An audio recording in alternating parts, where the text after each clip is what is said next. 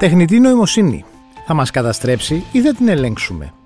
Η μεγάλη συζήτηση των ημερών έχει φύγει από το ηθικό κομμάτι και έχει πάει στο πώς επηρεάζει η AI την καθημερινότητά μας. Η Ευρωπαϊκή Ένωση ετοίμασε ένα σχέδιο νόμου για να βάλει κάποιους πρώτους περιορισμούς. Είναι όμως αρκετοί. Είμαι ο Σταύρος Διοσκουρίδης και ακούτε το Explainer, το podcast του News 24 Κάντε γραφή για να μας βρίσκετε στο Spotify, Stable και Google Podcast. Σημερινή καλεσμένη στο podcast, στο Explainer του News 24 είναι η Ευτυχία Σουφλέρη, είναι δημοσιογράφος του 24 Media Lab. Γεια σου Ευτυχία. Γεια σου Σταύρο. Ε, και θα συζητήσουμε ένα θέμα το οποίο μας απασχολεί μεν το τελευταίο διάστημα αρκετά, το διαβάζουμε αρκετά, το συζητάμε αρκετά, αλλά δεν, είμα, δεν ξέρω αν έχουμε καταλάβει πολύ καλά τι γίνεται όσον αφορά τους κινδύνους που ελοχεύει. Μιλάμε για την τεχνητή νοημοσύνη. Ξαφνικά από τον Νοέμβριο και μετά που εμφανίστηκε το ChatGPT στην ουσία ε, είδαμε μια πληθώρα δημοσιευμάτων και κινήσεων αλλά και καινούριων εφαρμογών συνέχεια να βγαίνουν που από της τεχνητής νοημοσύνης. Μια τεχνολογία που από ό,τι όσοι γνωρίζουμε, όσοι γνωρίζετε, έχει εμφανιστεί πάρα πολλά χρόνια ε, σε διάφορους τομείς. Υπάρχει ήδη στη ζωή μας σε διάφορους τομείς. Απλά τώρα για κάποιο λόγο με την εμφάνιση του ChatGPT έγινε και πιο νομίζω ευτυχία ε, κατανοητό πώς μπορεί να το χρησιμοποιήσει και ο απλός άνθρωπος. Δηλαδή δεν είναι μόνο κάτι είτε ερευνητικό είτε πανεπιστημιακό είτε σε μεγάλες εταιρείες τεχνολογίας κάτι που χρησιμοποιείται είτε στην ιατρική. Είναι κάτι που το χρησιμοποιούμε και εμείς ε, στη ζωή μας κανονικά. Και προέκυψε και μια κουβέντα ότι κάποιος πρέπει να μας προφυλάξει από τους κινδύνους που ελοχεύουν. Δηλαδή, ποιοι είναι αυτοί, κυρίως είναι ότι ποιος θα είναι αυτός και πώς θα χρησιμοποιεί την τεχνητή νοημοσύνη. Εσύ βρέθηκες στο Στρασβούργο. Στο Στρασβούργο ήσουν στις... και ήσουν και την περίοδο στο Στρασβούργο που στην Ευρωβουλή συζητήθηκε πολύ έντονα ο τρόπος πρέπει να νομοθετήσουμε απέναντι στην... για την τεχνητή νοημοσύνη. Ακριβώς. Όπως ακριβώς το είπες, η τεχνητή νοημοσύνη είναι ένα φάσμα. Δηλαδή, η τεχνητή νοημοσύνη είναι από μια αυτόματη μετάφραση και τον αλγόριθμο του ποιο βιντεάκι θα πετάξει σε μένα το Instagram και ποιος σε σένα μέχρι και deepfakes ή εφαρμογές τεχνητής νοημοσύνης που προκαλούν κινδύνους, ε, παραβιάζουν δικαιώματα κτλ. Ε, γι' αυτό ακριβώς το λόγο ήταν και αρκετά απαιτητικό, δύσκολο και σύνθετο το πώς ακριβώς θα νομοθετηθεί όλο αυτό, γιατί μιλάμε για πολλές και διαφορετικές εφαρμογές αυτού που ονομάζεται τεχνητή νοημοσύνη. Την προηγούμενη εβδομάδα η Ευρωπαϊκή Ένωση ψήφισε ένα σχέδιο νόμου. Ε, δεν είναι ο νόμος ε, στην τελική του μορφή, χρειάζονται και άλλες διαδικασίες ε, μέχρι να φτάσουμε εκεί. Ψήφισε ένα σχέδιο νόμου και το πιο σημαντικό είναι ότι χωρίζει την ε, τεχνητή νοημοσύνη σε τέσσερις διαφορετικές κατηγορίες κινδύνου με βάση την προβλεπόμενη χρήση ενός συστήματος. Να σε ρωτήσω κάτι πριν πάμε σε αυτό. Ε, την αίσθησή σου.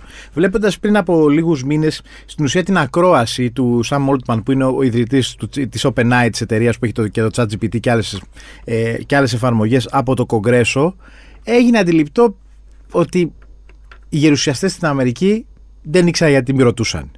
Οπότε στην ουσία ένας ιδρυτής big tech τεχνολογίας εμφανίζεται μπροστά στο Κογκρέσο και τους τους παίζει στην ουσία πολύ εύκολα γιατί έχουν μια άγνοια. Από στην Ευρωβουλ... Ευρωβουλευτές κατάλαβες αν ξέρουν γιατί μιλάμε; Νομίζω ήξεραν ακριβώς γιατί μιλάμε οι άνθρωποι που ήταν οι εισηγητές ε, του νομοσχεδίου με τους οποίους μιλήσαμε γιατί ήταν οι σχετικοί. Και αυτό που ήταν φανερό είναι ότι η Ευρωπαϊκή Ένωση φιλοδοξεί να είναι η πρώτη παγκοσμίως ε, που θα ρυθμίσει αυτά τα ζητήματα και θα προκαλέσει και το λεγόμενο φαινόμενο των Βρυξελών που έχει ξαναγίνει, δηλαδή ολόκληρος ο πλανήτης να κατέληξει να συμμορφωθεί σε ένα βαθμό με την Ευρωπαϊκή Νομοθεσία ή τουλάχιστον προς την κατεύθυνση που έχει ορίσει η Ευρωπαϊκή Ένωση. Γιατί είναι μια ε, αγορά που τη χρειάζεται. Ναι. Προφανώς. Άρα, ποια είναι τα τέσσερα σημεία που συζητήσανε; Λοιπόν, ε, χωρίζοντας την τεχνητή νοημοσύνη σε τέσσερις ε, κατηγορίες κινδύνου, την χωρίζει ουσιαστικά σε τέσσερις κατηγορίες ε, για τις οποίες νομοθετεί λίγο διαφορετικά. Ε, η πρώτη κατηγορία είναι ο ελάχιστος κίνδυνος. Περιλαμβάνει εφαρμογές όπως φίλτρα ανεπιθύμητης αλληλογραφίας, βιντεοπαιχνίδια με τεχνητή νοημοσύνη. Η Επιτροπή προτείνει αυτές οι εφαρμογές να ρυθμίζονται κυρίως εθελοντικά από κώδικες διοντολογίας. Δεν μας αφορά, ε, παρακάτω είναι το zoom. το spam, ας πούμε, δεν, δεν μας αφορά για παράδειγμα. ναι, όντως. λοιπόν, δεύτερη κατηγορία είναι οι εφαρμογές περιορισμένου κινδύνου. Αφορά κυρίως τα chatbox, παράδειγμα εξυπηρέτηση πελατών από μηχανή και όχι από άνθρωπο. Ναι. Και συστήματα γενετικής ε, τεχνητής νοημοσύνης, δηλαδή αυτό που λένε generative, όπως είναι το ChatGPT για παράδειγμα, που, που, δημιουργεί ένα περιεχόμενο το οποίο δεν υπήρχε. Και εκεί τι, ποια είναι η απέτηση που προκύπτει, ότι θα πρέπει να αποδίδεται το credit.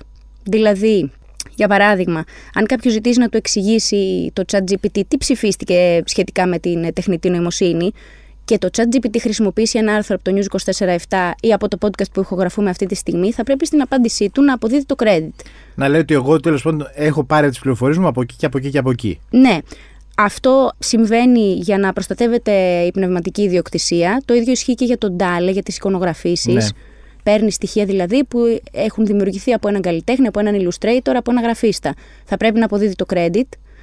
Και δεύτερον, αυτό συμβαίνει για να καταπολεμηθεί και σε έναν βαθμό να καταπολεμηθούν τα fake news που προκαλεί το chat GPT.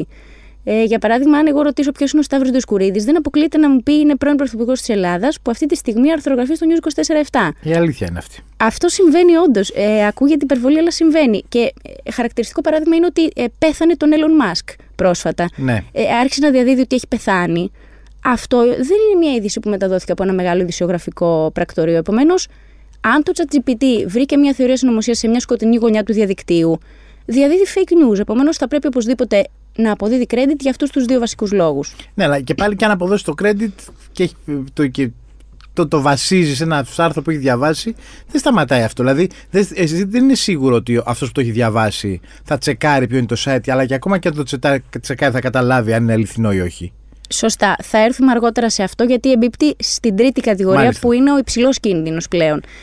Τα συστήματα τεχνητής νοημοσύνης υψηλού κινδύνου ε, υπόκεινται σε ένα πολύ λεπτομερές καθεστώς πιστοποίησης, ε, αλλά δεν θεωρούνται τόσο επικίνδυνα ώστε να πρέπει να απαγορευτούν. Σε αυτά περιλαμβάνονται αυτοματοποιημένα λογισμικά που αφορούν την πρόσληψη, τη διαλογή βιογραφικών σημειωμάτων. Μάλιστα. Πολύ δεν σοβαρό. απαγορεύονται, αλλά θα έχουν ε, πα- πάρα πολύ τεχνικές. Δηλαδή, μια εταιρεία στην ουσία περνάει από τον αλγόριθμο όλα τα βιογραφικά και βλέπει τα χαρακτηριστικά, ας πούμε, εκείνα για να κάνει μια πρώτη διαλογή στο μηχάνημα, ο αλγόριθμος. Σωστά. Αυτό δεν απαγορεύεται, αλλά είναι από τις εφαρμογές που θεωρούνται υψηλού κινδύνου και υπόκεινται σε ένα λεπτομερές καθεστώς. Μια, ένα άλλο παράδειγμα είναι τα συστή- συστήματα επιβολής του νόμου, που ενδέχεται να ε, πηγαίνουν κόντρα στα θεμελιώδη ανθρώπινα δικαιώματα. Παραδείγματος χάρη ανείχνευση προεγκλημάτων ή προεγκληματιών. Ναι, Minority Report το έχουμε δει και την ταινία. Δηλαδή να, να, να ανοιχνεύει ποιος είναι πιθανό να Ανάλογα με εγκληματίσει. την καταγωγή του, το φύλλο, τη, τη, τη, τη- τη- το εθνικότητα κτλ. Ναι. Ούτε αυτό το σύστημα Τη έχει γειτονιά απαγορευτεί. που μένει προφανώς, το μισθό, ναι. Ένα άλλο παράδειγμα είναι η διαχείριση της μετανάστευσης, του ασύλου και των συναριακών ελέγχων. Εξίσου θα υπόκεινται σε αρκετούς περιορισμούς, αλλά δεν απαγορεύονται. Άρα αυτά υπάρχουν μέχρι τώρα. Ναι. Υπάρχουν μέχρι τώρα και η Ή, Ευρωπαϊκή Ένωση. ή, ή θα υπάρξουν. Ναι, Οπότε νομοθετεί δεδομένου ότι είναι πιθανόν να υπάρξουν. να υπάρξουν, ναι. Το ποια χαρακτηριστικά θα πρέπει να, υπά- να έχουν. Και ένα τελευταίο παράδειγμα σχετικό είναι η απονομή της δικαιοσύνης, ε, όπως για παράδειγμα η ένταξη λογισμικών τεχνητής νοημοσύνης σε δικαστικές διαδικασίες. Κάτι που το έχουμε δει να συμβαίνει στη ΣΥΠΑ. Ε, Μάλιστα. Και Και η το τέταρτη 4 δηλαδή κατηγορία- ποιο είναι. Η τέταρτη κατηγορία είναι οι απαγορευμένες εφαρμογές. Την πατήσαμε στη 4. Για πες. Ο κίνδυνος θεωρείται μεγάλος, οπότε έχουν απαγορευτεί σύμφωνα με αυτό το σχέδιο νόμου, αν ε, μείνει ως έχει αυτή τη Αν στιγμή. εμφανιστούν έτσι. θα απαγορευτούν με λίγα λόγια. Κάπως έτσι. Ε, πρόκειται για τις εφαρμογές που θεωρείται ότι αντιβαίνουν τις αξίες της Ευρωπαϊκής Ένωσης. Ε, για παράδειγμα, παραβιάζοντας θεμελιώδη δικαιώματα. Αυτές περιλαμβάνουν ε, υποσυνείδητες τεχνικές χειραγώγησης, Μάλιστα. Εντάξει. Κοινωνική βαθμολόγηση, σύστημα αξιολόγησης δηλαδή της κοινωνικής συμπεριφοράς που μπορεί σε Black εμά να Mirror, ακούγεται. ναι. σε εμάς να, να θυμίζει ένα συγκεκριμένο επεισόδιο από τον Black Mirror, αλλά στην Κίνα είναι μια πραγματικότητα. Οπότε δεν είναι τόσο αυτονόητο, μάλλον. Ή- Δηλαδή είναι ένα βήμα το ότι η Ευρωπαϊκή Ένωση τις απαγορεύει. Δηλαδή ότι στην ουσία να το εξηγήσουμε, βρισκόμαστε, κάνουμε εμείς το podcast και ανάλογα με τον τρόπο ας πούμε, που με κοίταξες, μπορεί εγώ να θεωρηθώ να στραβώσω και να σου πατήσω ότι μου έχεις παίρνεις ένα αστέρι σήμερα με τη συμπεριφορά σου. Δεν ξέρω πώς ακριβώς λειτουργεί. Αν είναι όπως το Black Mirror, είναι αυτό που λες. Ναι. Ή αλλιώς ότι πάω σε μια εταιρεία να, και ότι με βαθμολογούν όλοι από τη δουλειά και τα λοιπά συνέχεια και φτιάχνεται ένα ε, point system, το οποίο point system μετά. Αν ε, π.χ. εγώ θέλω ξέρω εγώ, να κλείσω διακοπές σε ένα ξενοδοχείο, μπορεί να κοιτάξει κάποιος το point system και να μου πει ότι δεν σε γουστάρω, ρε φίλε, από ό,τι βλέπω. Ναι, δυστοπία. Α, Και να πούμε σε αυτό το σημείο ότι καθώς αυτό περιορίζεται στο δημόσιο τομέα, η νομοθεσία δεν καλύπτει και τη δημιουργία προφίλ ή τη στόχευση στον ιδιωτικό τομέα. Μία αντίστοιχη, φαντάζομαι, αξιολόγηση σε ένα εργασιακό καθεστώς ή κάτι τέτοιο. Ε, και τέλος, αυτό που απαγορεύεται εν μέρη είναι τα συστήματα βιομετρικής αναγνώρισης σε πραγματικό χρόνο. Ε, το σε πραγματικό χρόνο είναι το κλειδί. Για αυτό έγινε όλη η διαμάχη μεταξύ ε, των ε, ευρωπαϊκών Ναι. ε, των ευρωβουλευτών. Δηλαδή, με, αν καταλαβαίνω καλά, πατάω το ευτυχία σου φλέρι σε έναν υπολογιστή και αν επιτρέπεται αυτή η εφαρμογή, θα δει που έχεις περάσει τα τελευταία λεπτά από κάμερες πιθανότατα. Νομίζω κυρίως για χρήση μ, Πα- κρατική. Ναι, και θα ε, ξέρω που είσαι αυτή τη στιγμή, ανά πάση στιγμή, θα μπορώ να ξέρω ότι να ανοίγει το, να ανοίγω το κινητό σου κτλ. κτλ, κτλ. Ναι, είναι λίγο όλα αυτά που παρουσιάζεις είναι πράγματα που θα συμβούν. Και αυτό που απορούμε είναι ότι αν η η κατεύθυνση που παίρνει η Ευρωπαϊκή Ένωση, ότι θα τα προλάβει όχι. Ναι, η αλήθεια Γιατί είναι η ότι όλα Ευρωπαϊκή Ένωση αυτά... δεν είναι και υποχρεωτικό ότι το κράτος πρέπει να υιοθετήσει αυτό που θα ψηφίσει. Εντάξει, η Ευρωπαϊκή νομοθεσία υπερισχύει. Υπερισχύει, βέβαια, μιας ναι. κρατικής, αλλά η αλήθεια είναι ότι όλα αυτά Πολλά δεν θα, τα κράτη δεν δούμε, συμβαδίζουν. δεν θα τα δούμε σε ισχύ ε, για τουλάχιστον ένα με δύο χρόνια ακόμα. Μάλιστα. Αυτή είναι η κατεύθυνση.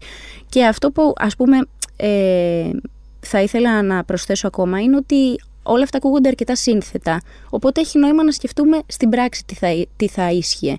Ε, στη συνέντευξη τύπου με τους συζητητές ε, για το νομοσχέδιο ήμουν αρκετά τυχερή ώστε να μου δώσουν το λόγο στην τελευταία ερώτηση, αλλιώς θα το χάναμε. Ε, και στην τελευταία ερώτηση Τι τους έκανα, ρώτησες; έκανα την ερώτηση που είχα στο μυαλό μου εξ αρχής. Έτυχε να μην το έχει ρωτήσει κάποιος άλλος. Ότι έστω ότι αυτή η νομοθεσία ήταν σε ισχύ σήμερα.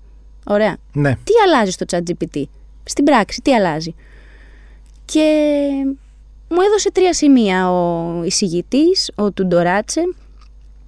Μου είπε το εξής. Έχω μεταφράσει ε, Μάλιστα. την απάντησή του και, θα, και, και την παραφράζω κιόλας για να την ε, δώσουμε εδώ. Είπε πως οι κανόνες μας είναι σε τρία επίπεδα. Πρώτον, λοιπόν, αν οι κανόνες εφαρμοστούν σήμερα, αυτό που θα πρέπει να κάνει το ChatGPT είναι νούμερο ένα, να ελέγξει, να τσεκάρει τα συμφέροντα εκείνων που βρίσκονται κάτω από αυτήν, για να διασφαλίσει ότι συμμορφώνονται αν πάνε σε περιοχές υψηλού κινδύνου Μάλιστα. οι περιοχές υψηλού κινδύνου που μιλήσαμε νωρίτερα. Δεύτερον, θα πρέπει να είναι διαφανής όσον αφορά τα σύνολα δεδομένων που χρησιμοποιούν για την εκπαίδευση του ChatGPT. Έρχομαι σε αυτό που είπες πριν για το ότι και αν χρησιμοποιεί Fake fake, news. ε, πηγές ε, και δίνει fake news, ε, ακριβώς αυτό θα πρέπει να το ρυθμίσει. Δεν είναι προαιρετικό ότι θα πρέπει να είναι διαφανής όσον αφορά τα σύνολα δεδομένων που χρησιμοποιούν για να εκπαιδεύσουν τον αλγόριθμό τους. Ε, όταν αναπτύξουν έναν αλγόριθμο, θα πρέπει να αποκαλύψουν όλο το υλικό που προστατεύεται από πνευματικά δικαιώματα και το οποίο έχει χρησιμοποιηθεί στην Μάλιστα. εκπαίδευση του αλγορίθμου. Και νούμερο 3, δηλαδή να είναι πλήρως διαφανής με την εκπαίδευση του αλγορίθμου. Και νούμερο 3, το πιο σημαντικό, θα πρέπει να δείξουν, είπε, ότι κατά τη διάρκεια της ανάπτυξης και του σχεδιασμού του αλγορίθμου έχουν εξετάσει σοβαρά την νομιμότητα του περιεχομένου που μπορεί να παραχθεί. Μάλιστα. Έχουν ευθύνη απέναντι σε αυτό, δηλαδή αν εγώ χρησιμοποιώ το ChatGPT και παράγω ένα περιεχόμενο το οποίο είναι παράνομο, επικίνδυνο, έχει το ChatGPT ευθύνη. Ναι, στην Ευρώπη. Κάτι Ναι. που δεν συμβαίνει όμως όσον αφορά το Facebook, το Twitter και το Instagram μέχρι στιγμής. Δηλαδή τα social media δεν έχουν μέχρι στιγμής την ευθύνη ε, το, του υλικού που δημοσιεύεται εκεί πέρα. Οπότε εκεί πάει, νομίζω και το ChatGPT θα καταφέρει με πάση στην Αμερικάνικη νομοθεσία να τη σκαπουλάρει. Προς τα εκεί θα πάει. Ναι. Πάντως, λέγοντας αυτό το τελευταίο τρίτο σημείο, άφησε και ε, το υπονοούμενο ότι έχω ένα μεγάλο ερωτηματικό αν αυτό έχει συμβεί μέχρι στιγμής. Σαν να λέει πως μέχρι στιγμής έχουν αφήσει τον κόσμο να παράγει όλο το παράνομο περιεχόμενο μέσα από τις εφαρμογές τους. Μάλιστα. Εσύ ε, θεωρείς ότι πήρες τις απαντήσεις που ήθελες όσον αφορά τη γνώση της Ευρωπαϊκής Ένωσης πάνω στο θε- φαινόμενο της τεχνητής νοημοσύνης; Πάντα νομίζω ότι αυτά τα πράγματα είναι αρκετά σύνθετα. Οπότε γι' αυτό και η ερώτησή μου μπορεί να ήταν απλοϊκή, αλλά ήταν κάπως πιο πρακτική, νομίζω. Ε, απαντήθηκαν αρκετά ερωτήματα, αλλά ακριβώς επειδή μιλάμε για νόμους και παραθυράκια, ε, νομίζω μένει να δούμε πώς θα είναι στην πράξη όλα Μάλιστα. αυτά. Ωραία. Ευχαριστώ πολύ, Ευτυχία. Και εγώ. Ήταν η Ευτυχία Σουφλέρη, δημοσιογράφος στο 24 Media Lab. Στον ήχο ο Γιάννης Βασιλιάδης. Ακούτε το Explainer, το podcast του News 24 στο Spotify, στα Apple και Google Podcast.